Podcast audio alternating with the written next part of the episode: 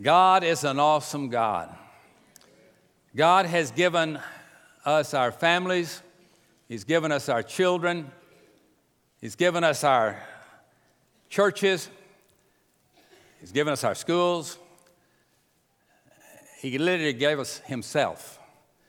And today, we're going to talk some from the scripture about children. Jesus loves the little children.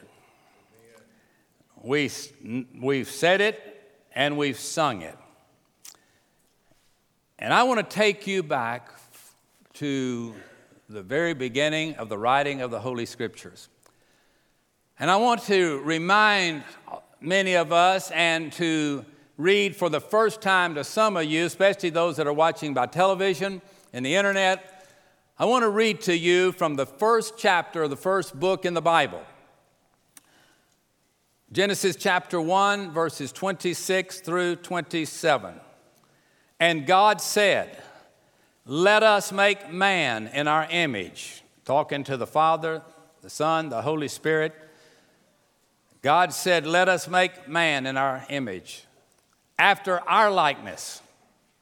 Let them have dominion over the fish of the sea, the fowl of the air, the cattle, and over all of the earth, and over every creeping thing that creeps upon the earth. So God created man in his own image. In the image of God created he him.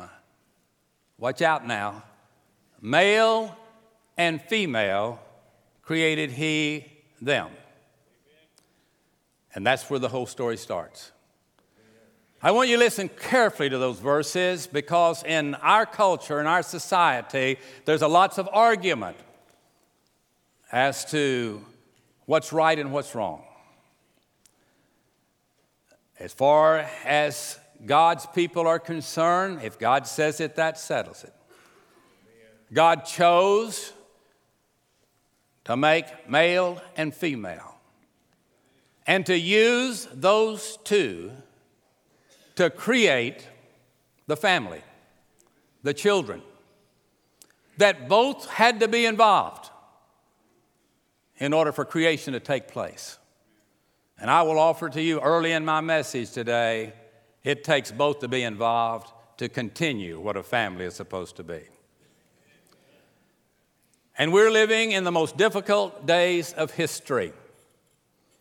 We're living in a day when there's a whole lot of people that live in our country that do not feel like they're worth anything, even though they're just as unique as anybody else.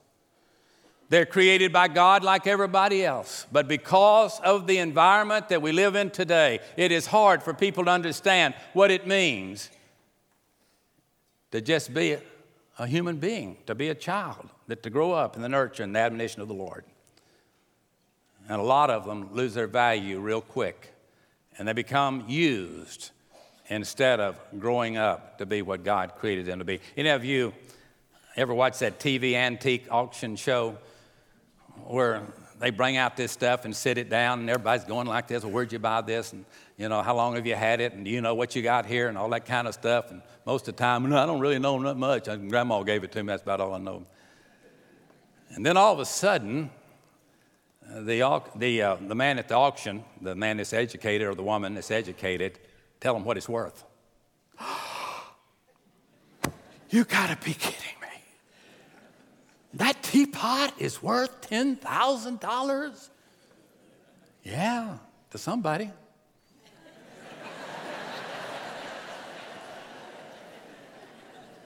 How about our kids? What are they worth to God? What are they worth to their daddy, to the mama, to their friends, to their church, to their school? What are they worth? When God made the heavens, the earth, the water, the light, the land, the vegetation, the light, the moon, the birds, the fish, the sea monsters, the cattle, the animals, on and on, he said, Good, good, good, good, good, good, good. And then he made man. Go back and look in your Bible, verse 31. He said, Very good. very good. We're not one of the animals, we're not one of the creatures. We are created in the image of God to be used by God, to bring glory to God, and to bring love to this sin sick world. Amen. And we've forgotten that. And when you read the Bible, you become aware of how valuable human life is. You, you become aware of how special every single little one is from the moment they are conceived in their mother's womb. That God has said very strong words to us. If we do anything but our very best to rear our children up in the way God wants them to go, for most of us, the word child or little children brings some emotion. We look at the little babies at the hospital, just been born. We look at the children in the hallway. We go to school, we see the little kids at the mall or wherever we might go.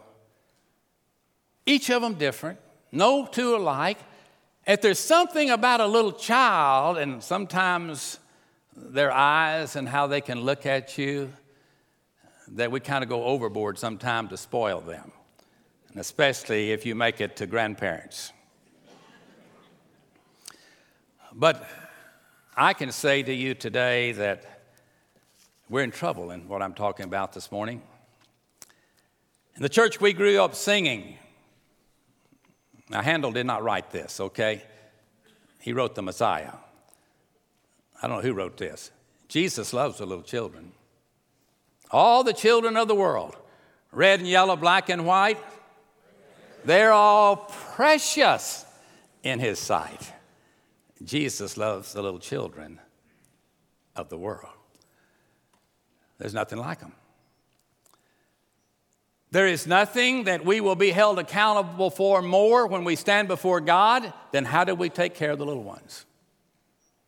What did we do to go out of our way to take care of them?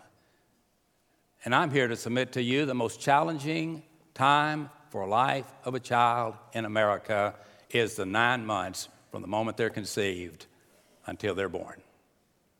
The hardest, biggest challenge that they'll make it. And we're told by all statisticians that in our country, 60 million children have not made it out of the womb. What does that mean to us? Do we just back up and say, well, that's life? No, that's not life. That's death. And it breaks the heart of God because all the things that we need and the way God brings them out when you study your history and you know how the polio vaccine got here, how the open heart surgeries came, and all those great stories of my generation came as God impressed certain people with certain education and certain skills to bring to us some things that we desperately, desperately needed. Polio, when I was growing up, was greatly feared it's different today. Thank God that the one that put in the research was not aborted in the womb of the mother. God's word says, Children are the greatest in the kingdom of God. Wow, they're the greatest. Matthew 18 and 4. Whosoever therefore shall humble himself as this little child, the same is greatest in the kingdom of heaven. Why is this so? As the psalmist says, they are fearfully and wonderfully made. That is in Psalm 139, verse 14. As I've already said, they represent one of a kind. But let me tell you something. Our children given to us are to be protected, they are to be provided for, but they must be protected from the devourer. Because again, if you know the Bible, there is a creator and there's a devourer. And even the animals. have been given this instinct. We can't do our own thing. We cannot, as individuals, go against that which Satan has so much control over. The movies, the computers, the phones, music, you can go on and on with the list. Every single thing I read last week where 85% of the American children that make the eighth grade are watching pornography in some form or another. How do you survive that? When does the time come when, when God's people, which are called by God's name, join their hearts together, pray together, encourage one another together, and strengthen one another, and go against the evil things in order that our children can have a second chance at life? A child's mind is very open and pliable from the time they're little until they grow up. And what happens to a child when they're young will greatly influence what happens to them the rest of their life and how they deal with it. As I'm talking to you, there's a thousand children in the building right next to us.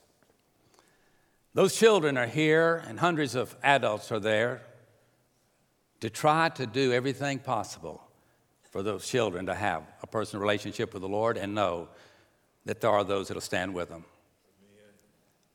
Children need something positive, they need encouragement. God has taught us that very, very, very clearly. And at this moment in history, when we most need the strength of unity in our community and in our nation, we're voluntarily abandoning it. We choose to fight each other. We have chosen to separate and don't let one interfere with the other. That in America, we believe in total separation of everything good. Don't ever let this good and that good get together, like a good school and a good church. Don't ever let them get together. Why not? Because there's power in that. And the devil doesn't like that. He doesn't like to see a herd coming over the hill. He'll just take us on one at a time. But when God's people that are called by God's name humble themselves and pray and see God's face and are brought together, watch out. Watch out. Our churches and many of our schools have abandoned their roots.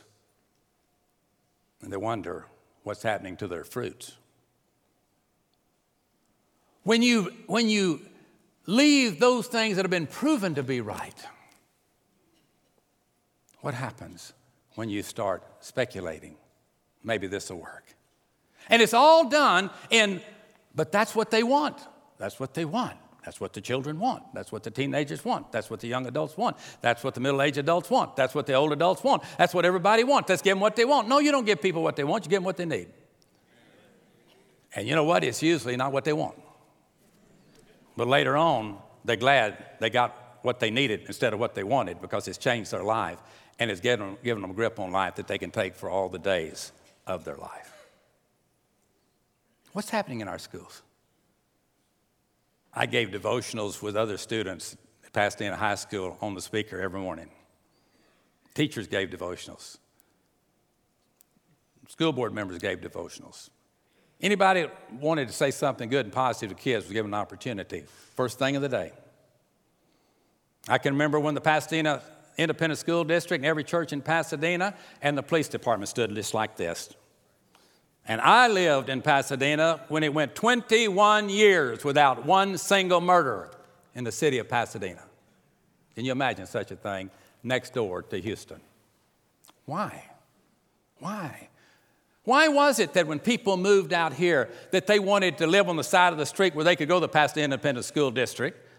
And the Pearland Friends wasn't, wasn't strong like they are now. We thank God for all of them, Clear Creek, all of that. But I lived here, and I know that when families moved to Sagemont community, they wanted to be on the side of the street where the Pasadena district was, not the Houston district, because there was a huge difference.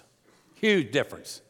That there was a group of people that had come together in the name of God, not to be religious, but to do right. To do right. To live by truth and to teach children truth and warn children if you continue in that, and if we don't do something to stop you, you're going to self destruct and you're going to graduate and find yourself in a mess. The Bible says in 1 Peter chapter 5 verse 6, therefore humble yourselves under the mighty hand of God, that he may exalt you in due time, casting all your care upon him, for he cares for you. Be sober, be vigilant, because your adversary the devil walks about like a roaring lion seeking whom he may devour. Where are our guards of our children? Why do we throw them out in the water and hope for the best? Why do we abandon them? And go do our thing and let the children do their thing and hope it turns out all right. The problem is, our children, just like we are, they're little sinners. Their mama and daddy are big sinners. And maybe their grandparents are bigger and bigger sinners. I don't know about that, but I, I want to include myself.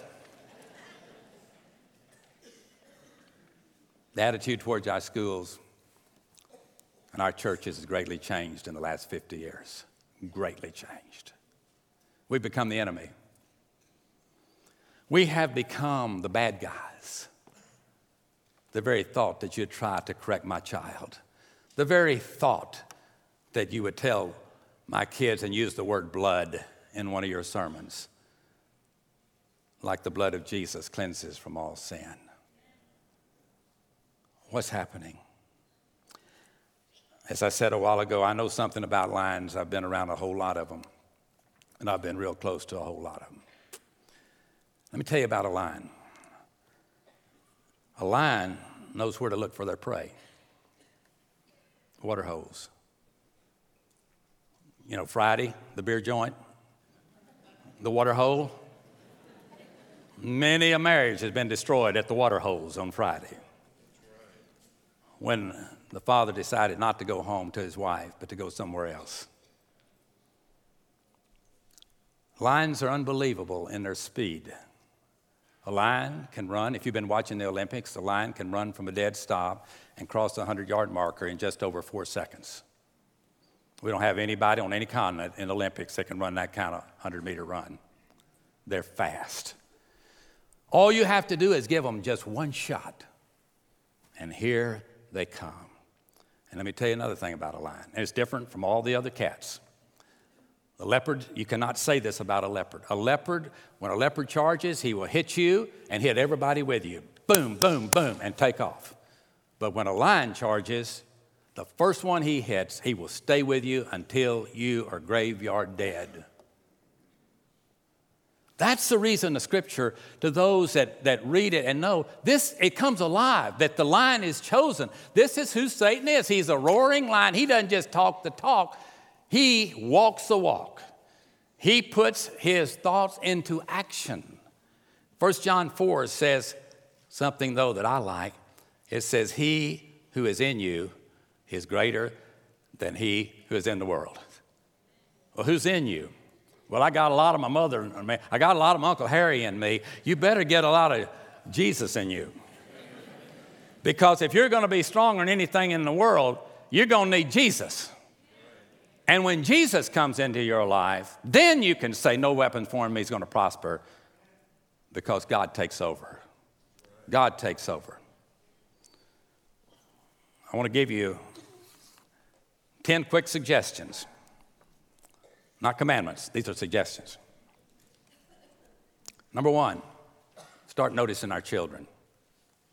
Let them know that you know they're here. Go over and speak to them. Go over and give them a word, a look, and a touch. When you walk the halls of church, to walk the halls of the, of the grocery store, when you're going anywhere, ball game, speak to the children. Don't just speak to their parents, speak to them. Matthew 18, verse 1. You remember that at that time the disciples came to Jesus saying, Who then is the greatest in the kingdom of heaven? Jesus called a little child to him, set him in the midst of them, and said, Assuredly I say to you, unless you're converted and become as little children, you'll no, by no means enter the kingdom of heaven. Therefore, whoever humbles himself as this little child is the greatest in the kingdom of heaven. Whoever receives one little child like this in my name receives me, but whosoever causes one of these little ones who believe in me to sin, it would be better for him if a millstone were hung around his neck and he were drowned in the depths of the sea. How can you say it any stronger? God says, Love my children. For those of you that are guests, our church has this philosophy our children are the greatest in this church. Not the educated, not the rich, not the white, the children. They're greatest in the kingdom and they're greatest here. And we're in a gorgeous paid for auditorium. But before this one was built, we built the most beautiful children's facility in America over here, and the largest one for our little ones, deciding if we didn't have enough money to build this, our kids would be taken care of. And it wasn't a mistake. God provided every need that we had. But our children have got to know that they're special. So that leads me number two, and I'll be real quick allow them to talk. My grandmother said sometimes when I was wanting to talk, she would say, Children are to be seen and not, watch out. Might be good talk, but it's not Bible. That's a wrong statement. You need to hear what children are thinking, or hear if they're not thinking. But they need to have the privilege to verbalize. And so, listen to what they say is a third thing. Listen to what they say. Psychologists tell us that if what they say is not important, they don't think they're important. If I can't talk, well, why am I important in anything? So I'll just go out and eat worms, as we used to say. Number four, encourage them. Encourage them. We're blessed when we have teachers that encourage us, coaches that encourage us, uh, ministers that encourage us, adults that encourage us. We're so blessed. Encourage the little children. My ear rings out oftentimes when I used to hear my dad when Little League Baseball came to Pasadena. I was eight years old and played on the first of, the, of four Little League teams. And my dad would sit up in the stands, and the one thing he would say is, I'd get two strikes on me, and he would just holler, John, it just takes one to hit it.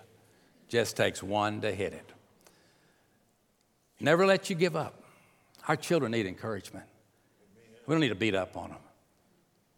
But he that's in the world, the devil's strong.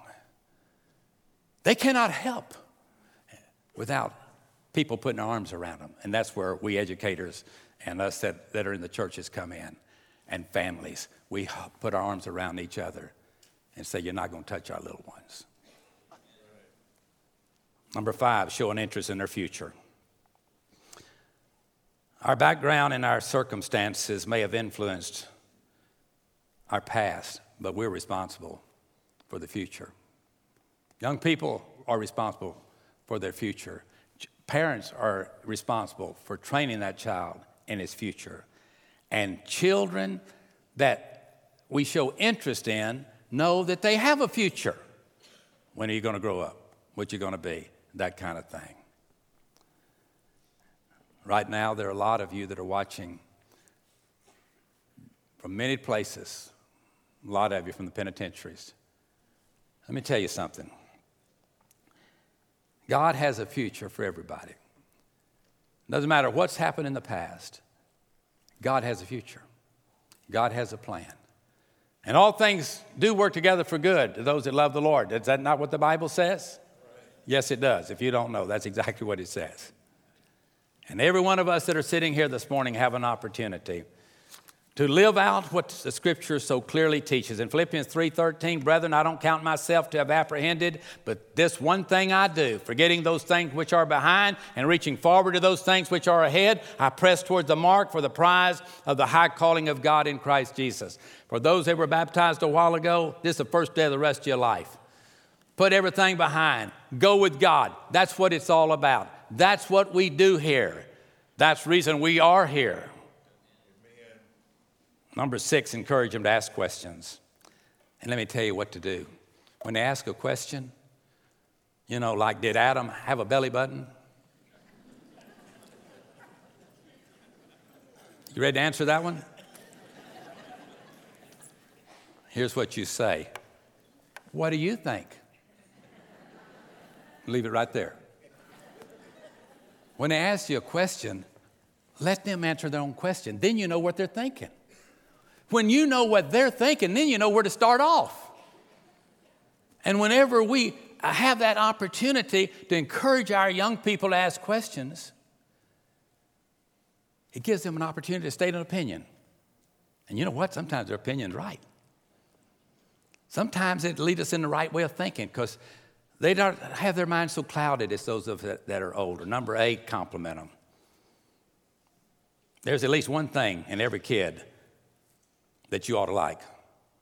Now, some of them you'll have to spend more time with, but you're going to find it. And when you find it, major on it. And let them know they're somewhere to start. They are still on the field, they're still in the game. And so help them. And every child has an ability in some area. In some area. When children can feel good about the good things in their lives, it's a lot better than for them to just remember the bad. And let them know they don't have to be like their brother and sister or their best friend. Be who you are. And you can be the best at something. Number nine, share your good experiences with all the kids. And number 10, encourage them to walk with God. We can do this better in the church than you can in the schools, and I understand that. That's our responsibility. But in the church, every child needs to know that Jesus loves them. Every child needs to know that Jesus died on a cross because he loved them and he wanted them to have a brand new life. Every child that comes to this church needs to know that God has a plan for their life. And the same way with the school on that one. And again for the church, our kids need to know that Jesus is coming back to get us and take us home to be with the Lord. You know, in life, there's no reruns. You can't do it, and let's change this and so forth. It's a one time deal. There'll never be another day of August 21st, 2016. When midnight comes, this day is history. If you make it past midnight, you will not have today's date on your tombstone. It'll be another one. Okay? But when we direct and encourage people, direct them to forgiveness and encourage them to pray, knowing that there are no reruns. But adults, I want to close by speaking to us. If you are looking for a place to invest your life that'll pay great dividends, invest it in the kids. This morning in our student ministry, there's many new parents that are coming alongside our staff to rear our children with the love of God and the nurture and admonition of the Lord. Every man here and every woman here has something to offer our kids. You've learned something in your life that you wouldn't want that to happen to anybody else. Or you've learned something you say, I wish that you could experience this because it's one of the greatest days in my life. So I close with the top five priorities. Number one, that our kids experience a transformed life in Jesus Christ. Number two, that they know why they believe what they believe. Understand what I'm saying there? Okay, what do you believe? Now, why do you believe that? Do they have a reason? The Bible says, let every one of us have a reason for the hope that's in us. Do our children have that? Do they know why they believe what they believe about any subject you want to talk about? That's very important that they know why they believe what they believe. Number three, we need to teach our children to develop healthy relationships with students and adults that believe what they believe and want to live like they want to live. Choose your friends right. That's what we have to teach our kids. And number four, that they learn to resist ungodly influences wherever they come from. They got to know the source. We have to help them see the source. And that they resist all ungodly influences. And finally, help them to learn how to make right choices in every decision they make. Who they marry? Do they go to college? Do they not go to college? Do they do this or this or this? Do they get married? To who do they get married? Do they have children? How are they going to raise those children? All those questions. And you see, this is all a part of the overall plan of God where the Father, the Son, and the Holy Spirit comes together. And man is made in the image of God. And then we go about doing what God told us to do, and we put together protecting our little ones, building stronger homes, getting our men to do like those bull buffaloes coming over that hill and take over their families again and keep the evil ones away. And it can't be done without men to do what men were created to do. I'm sorry, that's not politically correct, but it is biblically correct. And I'll stand on any platform and look you in the eye and show you, Thus saith the Lord. And you don't have to believe me because you could take everything that I've created in 50 cents and you still couldn't get a cup of coffee. But if God says it, that settles it. Children matter to God, families matter to God, being a team matters to God. And all I say is, if we stand with God, we can just back up when we're doing right, and God will say, I'll handle this. I'll take care of this. I'll take care of this. You take care of my little ones.